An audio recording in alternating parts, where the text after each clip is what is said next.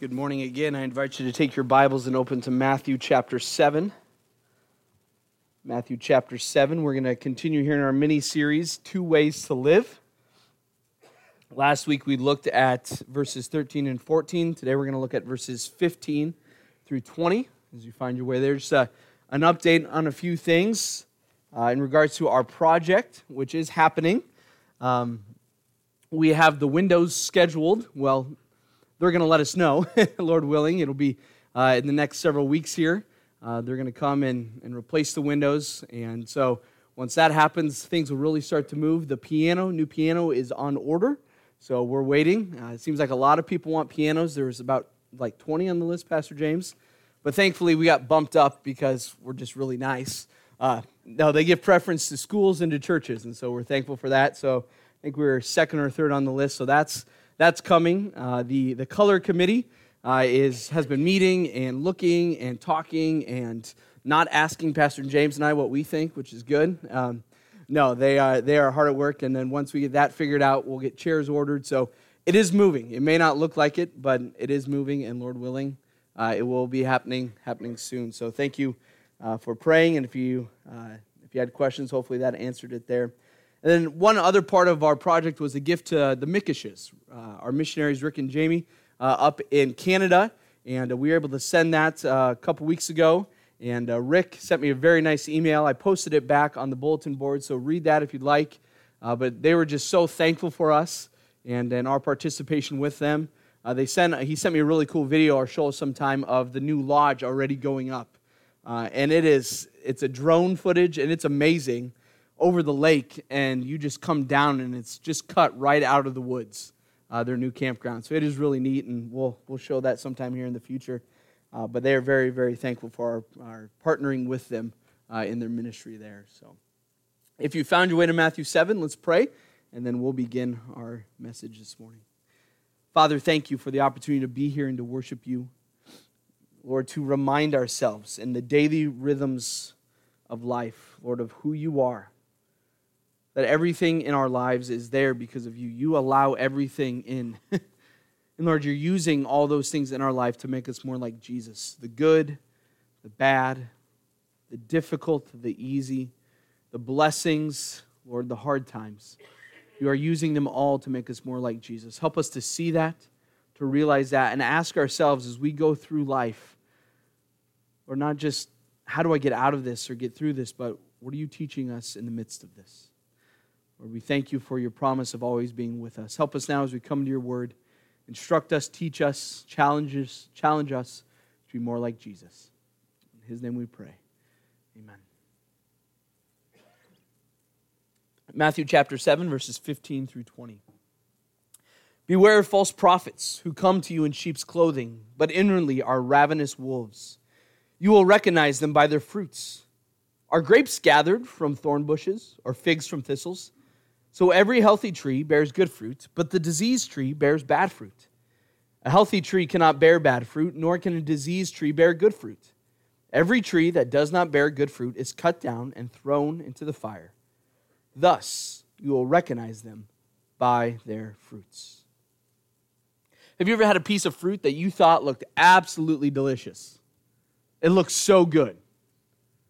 And you bite into it or you peel it, or you cut it up, and inside it is rotten.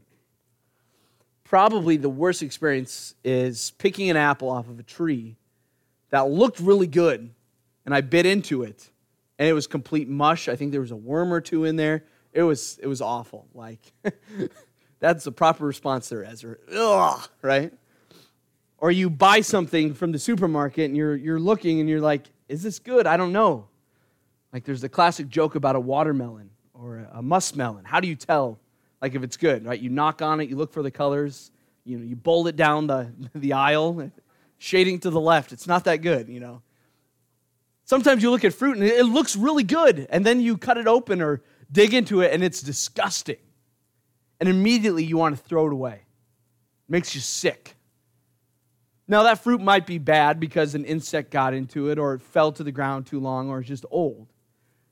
But sometimes you pull a fruit off a tree and, and that fruit looks good, but it's disgusting because the tree itself is diseased. Maybe it's not producing as it should. Maybe the fruit isn't ripening because the tree itself is bad. And how would you know the tree is bad? But by looking at the fruit. In Matthew 7 here, Jesus is continuing at the end of the Sermon on the Mount comparing two different things. Two ways to live, right? Living for Him and His kingdom or living the way of the world. Last week we looked at the two paths, the narrow gate and, and the wide gate. And this week, it's those who bear fruit and those who do not. Either you do or you don't. There's no middle road. Here in verses 15 through 20, Jesus is speaking specifically of false prophets, false teachers, people who proclaim to speak for him, but yet by their fruits they do not. And though Jesus is speaking as a warning to his hearers of these false prophets, it's also a good application for us to look at our own lives and say, what kind of fruit am I producing?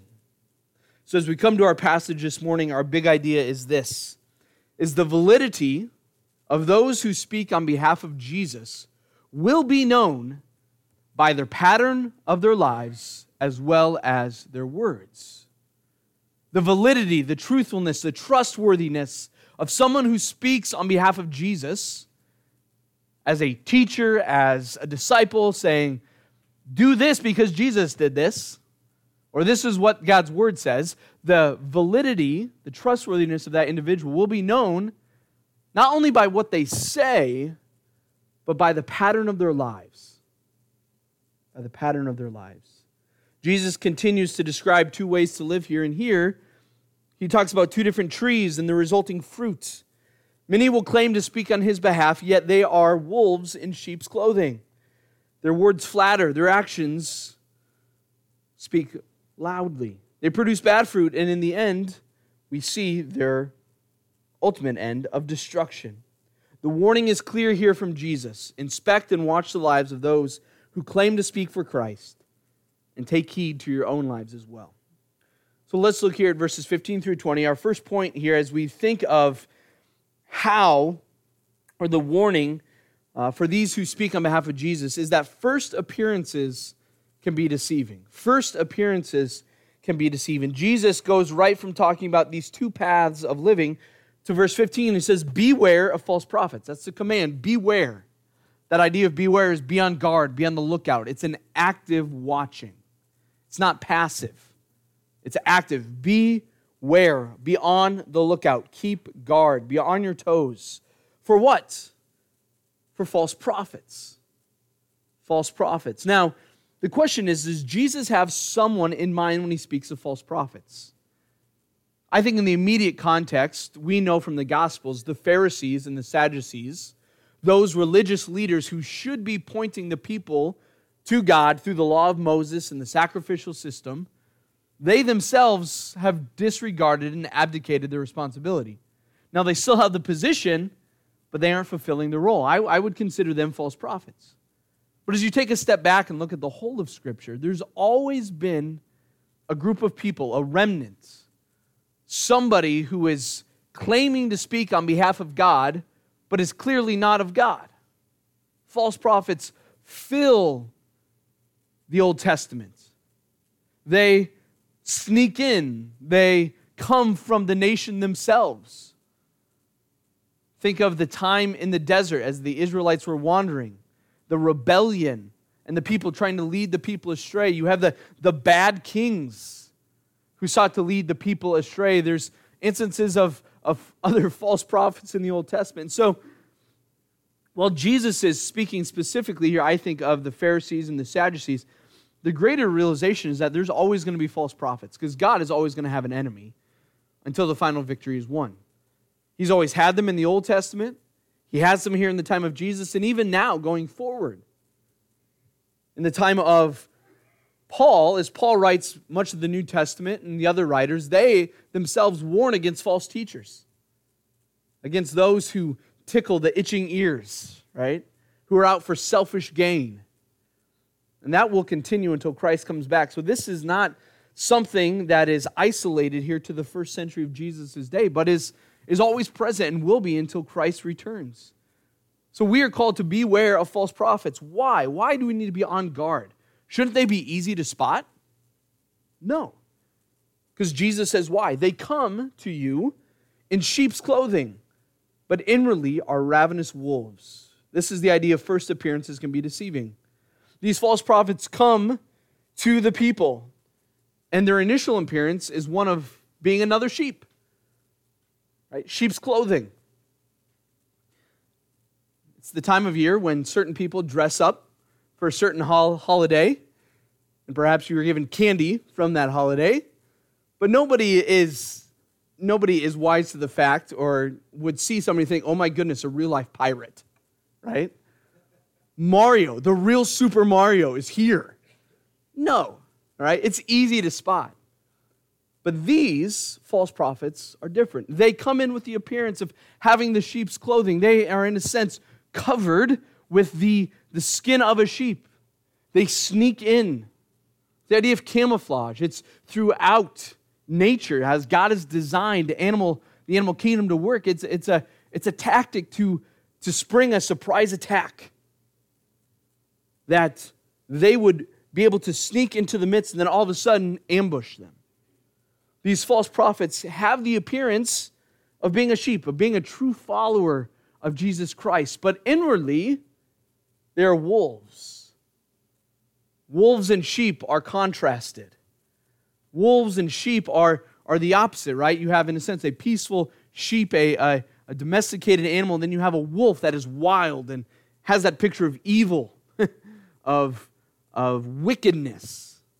And not only are they wolves, but they are ravenous wolves. It's describing their attitude and their character. Not only are they wolves, but they're ravenous. They're seeking someone to be devoured. Ravenous is a term used to, is the idea of hunger, an insatiable hunger. Thanksgiving is coming up. I'm already thinking of the sides that we only eat this time of year and devouring those things. these wolves, these false prophets, see, sneak in with the appearance of being a fellow sheep, but yet they are there to devour. We must be on guard. We must be vigilant. We must be on our toes because those who creep in, who are false prophets, are not easily discerned at the very beginning. First appearances can be deceiving. They come in sheep's clothing with the appearance of being a follower of Jesus. They look like you and I, but inwardly they are ravenous wolves. They are seeking to devour the sheep. They are their natural enemy. And this is not someone who is ignorant. This is not someone who is uneducated or just doesn't know. These ravenous wolves do this on purpose. They do this with planning. They are cognizant of what they're doing. This isn't done out of ignorance. They look good, they talk good, and they have influence. But we need to be on guard against it. The world today, as we take a step back and look at our own time, is full of people who claim to speak on behalf of God, who claim to be born again believers, who have a ministry, they have TV shows, they sell books, they smile a lot. but inwardly, they are not true believers. They are making a buck off of the people of God. That's a false prophet. That is someone who is not speaking the true gospel. They are claiming it, but they are not actual followers of God. We must be on guard. We must know that it's out there. And today, it's readily accessible through the internet, through TV, through media. We must be careful. They smile nice. They wear nice suits. They, they have smooth tongues. They hold a Bible, but they are wolves. John says this in 1 John, I believe 1 John 4. He says, We must test the spirits to see that they are of God. We must test what we hear. It's like the Bereans in Acts 17. Paul shows up and he's preaching, and the Bereans say, Hold on, let's measure what you say against God's word. They were on guard. They were aware. So we must beware of false prophets, knowing that on the outside, though they look good, on the inside, they could be a ravenous wolf. But balance is crucial here, and in a practical application of this, balance is crucial. We dare not become paranoid, right? We don't want to become so skittish that we're unable to receive encouragement and instruction from anybody else, right? There are good, godly men and women who write books, who have uh, lesson curriculum that we can learn from, that we can be encouraged by. But we, like the Bereans, as I mentioned, must search the scriptures and, and compare what they say with it. We don't want to become so skittish that we, we just hole up and, and think we have it figured out. No, but the idea is just to be cognizant, be aware. We must not be swept away by every wind of doctrine. Paul says in Ephesians 4 in, all in our culture, even our, even our Christian subculture, we have a tendency to look for the next big thing, right? Oh, this is amazing. This is this is this book is amazing. This you have to read this. You have to read this. I find myself the more and more I read, I'm reading older guys and guys who've been dead for a long time. because so much of the recent stuff, to a certain degree, it's already been said, generally in a better way. Or it's such a passing fad that it doesn't really matter. But to be secure in what we believe and know and trust God's word, rather than looking for something to hook our wagon to, let us stay rooted to God's word and his people, knowing that false prophets will come along and they will look good, but they are sh- wolves in sheep's clothing. And one way, the main way that we can see the outcome of their life is our second point, the rest of our section this morning, is that their actions will speak louder than their words. So these false prophets, Jesus says, beware. They are wolves in sheep's clothing. Well, how, how, how can you tell? What's the, the best way to identify them? Sometimes it's in their teaching. What they're teaching does not match with God's word, what we've received. But the greatest way that we can see a wolf in sheep's clothing is by looking at the pattern of their life. Jesus says in verse 16, You will recognize them by their fruits. So they sell fruit now? now, that term fruits is the idea of what are they producing in their lives. He uses this illustration of trees and fruit, which would be very common to the agrarian society of Israel fruit growing on trees would be something that everyone would be familiar with. In our agricultural uh, culture around us, our context, most people know that a healthy plant produces good fruit. And so you can see the health of a plant by the fruit that it produces, the grain that it produces, how healthy something is.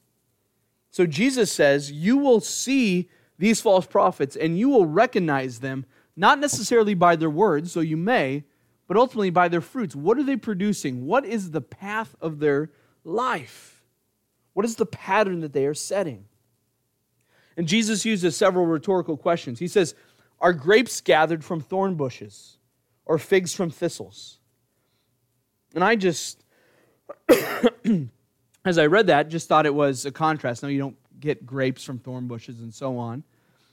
But as I was reading a couple different commentators this week, it just brought to my mind, they mentioned it, that from a distance, a vine of thorns or, or would look similar to that, a vine of grapes, clusters of grapes, because from a, a far distance, you can see the, the dark fruit. All right, grapes, let's go. But you get closer, and you're like, those aren't grapes, those are thorn bushes, figs from thistles. At a distance, you might think it's one thing, but as you get closer, it is actually another. Jesus continues on in verse 17 So every healthy tree bears good fruit, but the diseased tree bears bad fruit. The tree that produces good fruit is not good because of the fruit that it produces. The tree that produces good fruit is good because of the inherent goodness or health of the tree. The fruit is the product of what the tree is. A false prophet produces bad fruit because they are a bad person. They are a sinful person. They are an enemy of God. Who they are on the inside is seen on the outside. Every healthy tree bears good fruit, but the diseased tree bears bad fruit. Verse 18, Jesus doubles down. He says, A healthy tree cannot bear bad fruits, nor can a diseased tree bear good fruits. The point is, you can't look at somebody who has a pattern of their life that is completely contrary to God and say, Yeah, but they're a good person. No, they're a sinner. They're a sinner. The pattern of their life points to that. And that's, that's hard for us to hear sometimes because we want to give the benefit of the doubt. And that, that's okay, you know, that's, that's not a bad thing to do. But as you look at the people in their life, your life who may claim to be a Christian, but you look at the pattern of their life, you think of what they say, how they live their life, the choices that they make, what they do, and you look at their lives and it does not match what they say, it is not a wrong thing to say, I think you're wrong. Now, God ultimately knows the heart, but there is plenty of warnings in Scripture for us to hear what people say and look at the pattern of their lives and say, okay, something's not meshing, something's not matching up. Now, we don't go around as the fruit police, but we need to be aware. We need to be aware of the gospel with them. oh, yeah, I know Jesus. Yeah, I'm a Christian. Then you look at the pattern of their life and it does not look like it. That is not reason to say, you're a hypocrite, but rather say, do you know the same Jesus that I know? Let's look at God's word together. It does not cause us to be judgmental, but rather to be moved with compassion to those who may be fooled. Every healthy tree cannot bear bad fruit, nor can a diseased tree bear good fruit. James talks about this. James, in really much of his letter, talks about works and faith. Faith and works. And certain people love to go this see, well, see, this is you know, you, you, have to, you have to do things to be saved. That's not what James is saying at all. James is saying that if you are truly a born again believer, you will demonstrate it by your works, by your fruit in your life. One person said, uh, an author said this that before God, we are justified by faith. And how do we demonstrate our justification before other people? It's by our works. We aren't justified by our works, but our faith is justified by our works. Meaning, we demonstrate that we have an inward change in us, that we are believing in Jesus Christ by how we live our lives. Paul says, We are a new creation. Behold, the old things have passed and all things have become new. There is a change in our lives as we trust in Jesus Christ, and there will be a pattern of fruit in our lives as well. So we see this applied to false prophets, false teachers, but we can apply it to our own lives as well, which is right and good to do. Every false teacher, every disease tree, all bad fruit will make itself known. I think this is important as well. This is why getting to know people and being involved in each other's lives is crucial, especially in the life of a local church. Somebody who we don't know comes along and, okay, I'm a brother and sister in Christ and I want to I want to join here. Okay, let's take some time to get to know you. It's not a bad thing. That's a good thing. That's why we should trust people who we know over a period of time to receive teaching and instruction. And not just somebody, oh yeah, that sounds good, come on in. No, it's it's the benefits of knowing someone for a period of time, of seeing their lives bear fruit. It's the benefit of being part of a local church for a long time, of being active in a local church. You may feel like, I don't know if I'm producing any fruit. I look at my life and it's like, there's one little measly, you know, apple down there, and I'd eat it if I had to, from your perspective. But you talk to a brother and sister in Christ who knows you, who's seen you grow over years and say, you know what?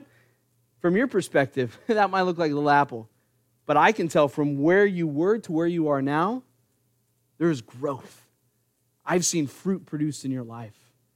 That's the benefit of knowing people over a period of time, of seeing that fruit produced, of being able to, to judge, see, okay, what is the pattern of their life? That their actions will speak just as loud as the words. And look at the, the end of these false teachers. Verse 19 Every tree that does not bear good fruit is cut down and thrown into the fire. Every tree that not, does not bear good fruit is cut down. If you owned an orchard and you had a tree and it didn't bear fruit, it'd be kind of hurting your bottom line, wasting space. You cut it down and you burn it to make room for a tree that would. Yesterday, when we were up at camp, one of the things that Pastor Dave brought up, said that would be coming here in the next four to five years, is the emerald ash borer. It hasn't reached northern Iowa that much yet. If you're familiar with the emerald ash borer, it's a bug that gets into ash trees and kills them. So a lot of them are being cut down. They're just dead. You can't escape it. Pastor Dave said there will probably be four to 500 trees that will die in the next four to five years. Four to 500 trees. For a minute, I'm like, do we even have four to 500 trees in the campground? But yeah, along the lake shore and everything. That's a lot. And so, what are they going to do with those trees? Cut them down, chip them up, and burn them. And they're going to do it systematically. You got to you got to get in there. Right now, uh, they plant about 20 to 40 trees a year on the campground. Not all of them make it, but that's going to be crazy. If you cut down 400 to 500 trees in a span of four to five years, you got to plant 100 trees a year to catch up. But if a tree is unhealthy and it's dead, you cut it down. It's not good, and it will be burned up. The warning for these false prophets is that they will be cut down and thrown into the fire. John 15, when Jesus says, I am the true vine, you're the branches, right? Abide in me and I in you. Every branch that does not bear fruit is cut off and cast into the fire.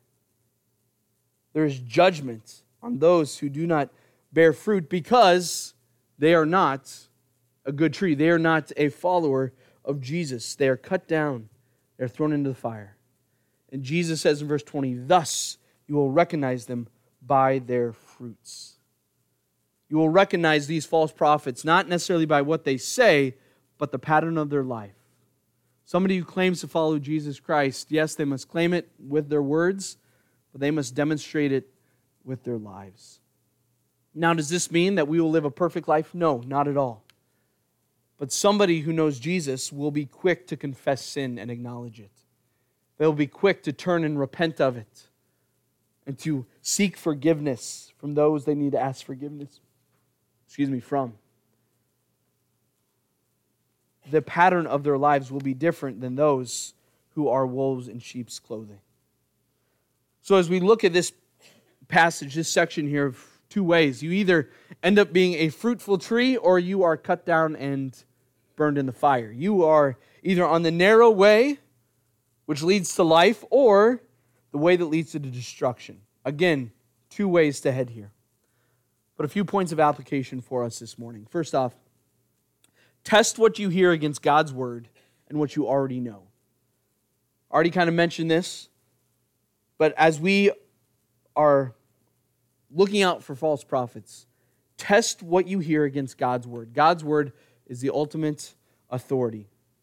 Test what you hear against God's word and what you already know, what you've been taught our professors in college and seminary as we were working through classes on exegesis and studying God's Word, and they said, if you find something in the Bible that nobody else has ever seen for the last 2,000 years, you're probably wrong. it's a good reminder. There is a tradition, a healthy tradition of faithful men and women studying the Word, writing about it, commentating, preaching sermons, teaching on the truthfulness of God's word. That if you find some crazy thing that completely changes the landscape of the Christian faith, check your work. Test what you know against God's word and what you already know. Be on guard. And as you're receiving teaching, remember this talking is easy, proclaiming things about Christ is easy, but living it is hard.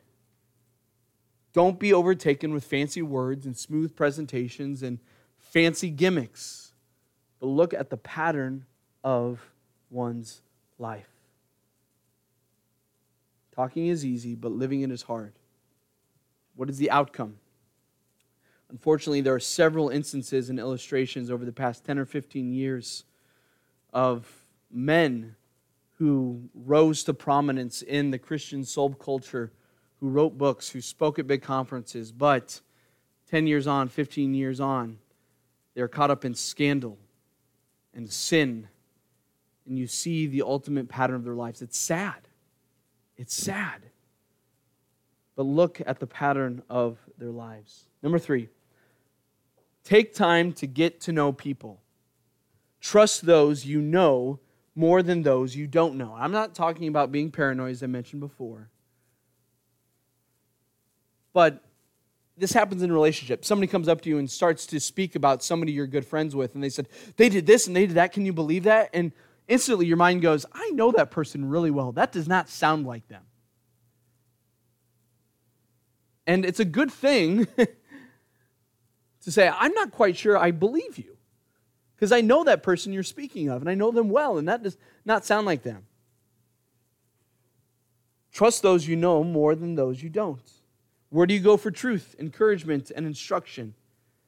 Go to someone whose conduct you can see and who knows you.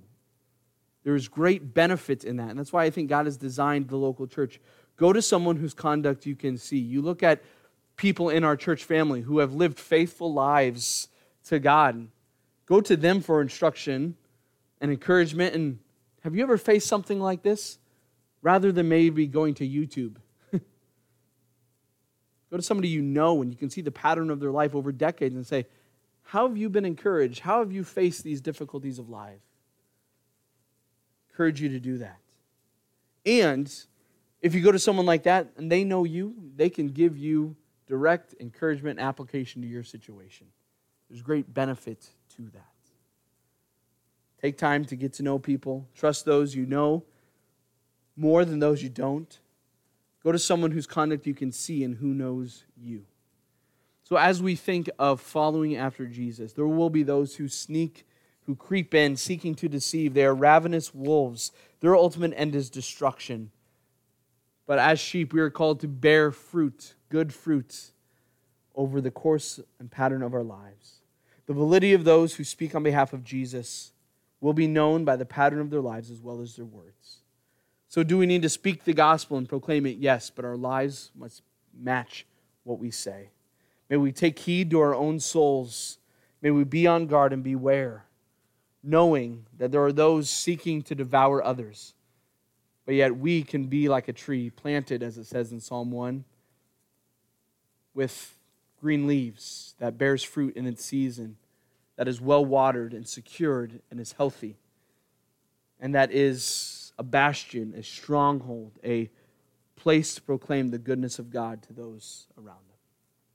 May we look to Christ and bear fruit on his behalf because of who we are in him.